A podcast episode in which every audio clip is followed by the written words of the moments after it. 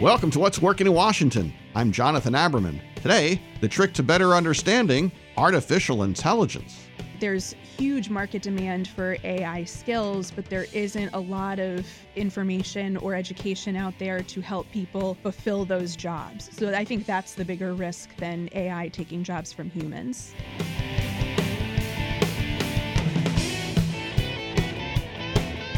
Next guest is Lauren Maffeo. She's reported on and worked within the global technology sector in various ways.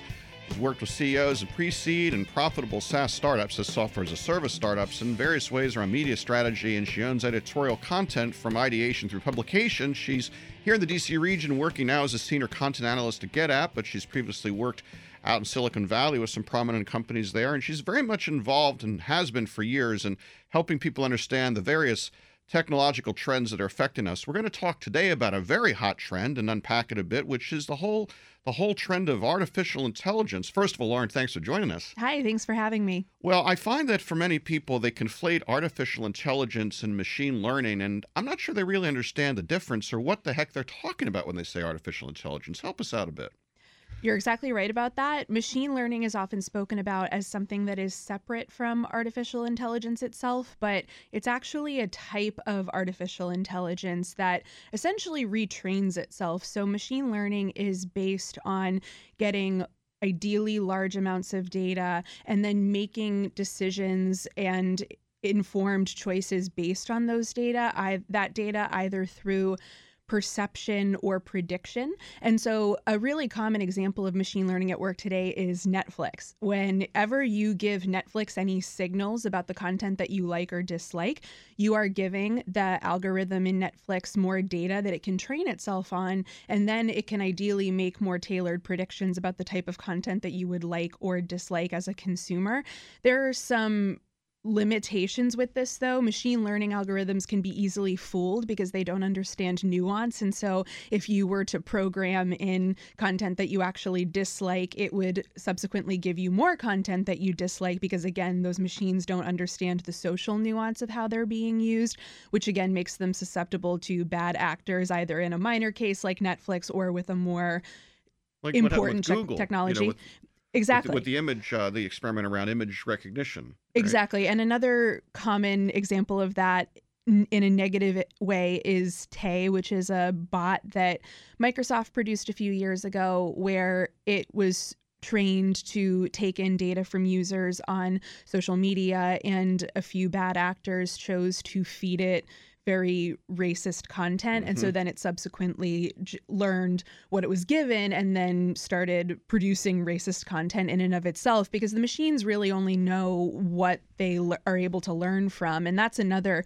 thing that I think is a common misconception about AI. It's the fact that people think of it already as this standalone technology that is independently intelligent from humans, and we're not there yet. No, we're not there yet. But what we are, I think, is software, artificial intelligence software, is able to mimic more and more often the processes that we go through as humans to gather information and make recommendations to a friend or find a law case that's relevant or see what the disease state is in somebody.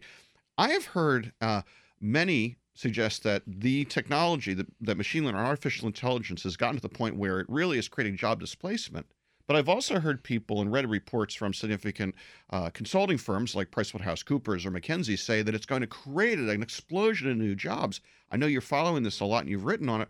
What's your view? Where is it a good or bad thing?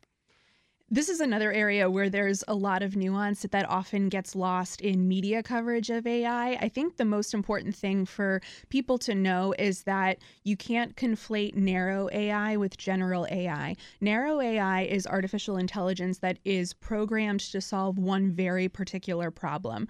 So, an example in the popular world is the is DeepMind, which programmed an algorithm that beat the world champion at Go, which is a very complicated game, that was considered a huge breakthrough in AI technology because of how complex the game of Go is But the thing to know about that algorithm is that even though it performed better than a human in that case, it can only play Go. That's the only thing the algorithm can do. It doesn't have the range of capabilities and certainly not the range of emotions that a human does. And so, therefore, it's not, quote, better than a human. What you're talking about is general AI, which is artificial intelligence that purports to have the same range of depth emotion and capabilities as a human. And again, we're not there yet. So when we talk about AI replacing jobs, basically what it's going to do for the foreseeable future is replace rules based repetitive tasks. And that can be anything from, for example, driving a vehicle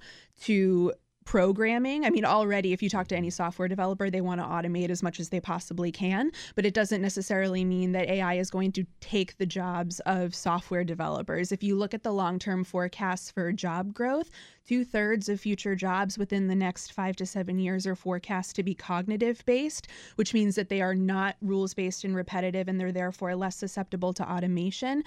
The challenge is that we don't know what a lot of those jobs will be, and they will require constant retraining. And that's something that I think is a risk with AI that is not discussed often enough is the lack of education for these types of jobs right now, but also in the future. And there's huge market demand for AI skills, but there isn't a lot of information or education out there to help people fulfill those jobs. So I think that's the bigger risk than AI taking jobs from humans. Effectively, what you're telling me is that you should teach people how to think. Exactly. Exactly. I mean that's that's that really is what it comes down to. I think the high level cognitive strat- strategic thinking is really the most valuable skill in the market today because again there are so many tasks within different professions from accounting to software development that are being automated right now and they will continue to be automated. And so your job as a professional is going to change rapidly because you will be focused on the more high level strategic thinking. Well lauren thanks a lot for taking the time to come on and talk about this important issue. It was very insightful. I'm sure i'll have you on again. That was lauren maffeo folks. We're glad to have her. Thanks for being with us. Thanks for having me and now, bottom line with cybersecurity expert JC Hertz. I'm JC Hertz with a test to know whether your security can be trusted. Trustworthy security processes are observable, measurable, repeatable, and running on a continuous basis. It used to be that we could run a set of scans for software, it was a once and done process. But that's not good enough anymore. We need to be testing and measuring the security of our systems and our software applications on a continuous basis. Observable data is critical. The scan results, which version of those scans were done, all of that needs to be someplace where people can find it. System audits are great, but they go out of date. If your system isn't being audited whenever the software is updated, it's not accurate as soon as someone pushes a patch. Measurements need to be dirt cheap and running in the background. If Josh or Donna from audit has to get involved, you're already behind the curve. And whatever security processes you have in place to make sure things are green, those need to be repeatable. The bottom line is that observable, measurable, and repeatable process is the best way to build sustainable security and give you some clues about where the business processes and human resources need an upgrade. That was Bottom Line with cybersecurity expert JC Hertz. Thank you to our sponsor, TEDCO. TEDCO invests in early stage tech and life science companies. It provides resources and connections that companies need to thrive in Maryland. TEDCO's mission is to discover, invest in, and help build great companies. Learn more at www.tedco.md. And a thank you to our sponsor, JLL. JLL is the leading commercial real estate service company within the Washington, D.C. metro area, serving the technology, government contracting, and professional services industries. JLL's strategy led approach and expert implementation results in cost effective and flexible real estate solutions that help their clients succeed and grow. Thank you to SpeakerBox Communications. SpeakerBox is your team for meeting the unique demands of the technology sector, crystallizing complex ideas, targeting highly intelligent buyers, and moving at the speed of tech. Since 1997, they've given voice to many of our industry's top thinkers and performers. Check them out at speakerboxpr.com. And thanks to our sponsor, Tandem Product Academy.